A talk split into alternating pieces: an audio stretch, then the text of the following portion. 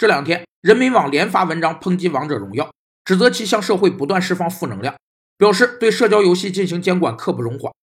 王者荣耀非但是最赚钱的游戏，更是全民性和现象级的游戏。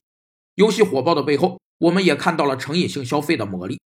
诺贝尔奖得主、美国经济学家加里贝克尔将个人资本投入造成的消费依赖性称为成瘾性消费。他认为，成瘾性消费者的偏好是稳定、不随时间推移而改变的。培养成瘾性是营销活动的重要目的之一，有三个手段：一是提供高附加值服务，在增加成本的同时，成瘾性消费则贡献了稳定的收益；二是提供额外的高品质服务，例如会员享受的差异化服务，导致成瘾的概率非常高；三是培养消费者的品牌归属感，使其产生品牌崇拜。昨天腾讯股价暴跌，市值蒸发超过一千亿港元。人民网发了一条微博，腾讯跌了一个微博的市值，影响之大令人汗颜。